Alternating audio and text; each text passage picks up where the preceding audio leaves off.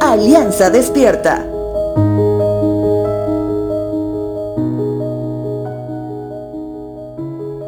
Es de conocimiento público que el jugador de fútbol de nombre Lionel Andrés Messi, de nacionalidad argentina, es parte de una historia muy interesante.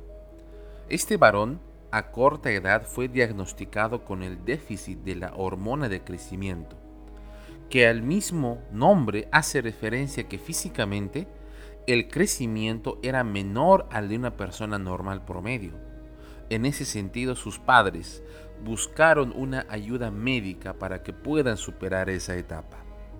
La ayuda médica llegó, pero a un alto costo, tanto así que un equipo español decidió recibir en sus filas como jugador en aquel entonces al adolescente Messi, a cambio de suplir los costosos medicamentos.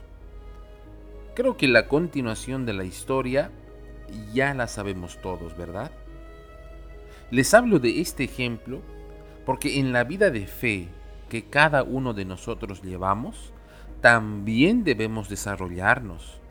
Eso quiere decir que la fe también puede ser medida y también puede ser parte de una etapa de déficit de crecimiento.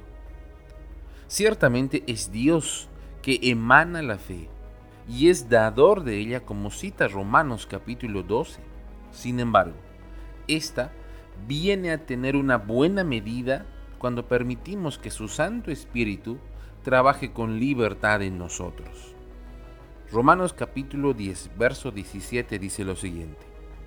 Así que la fe viene por el oír, es decir, por oír la buena noticia acerca de Cristo.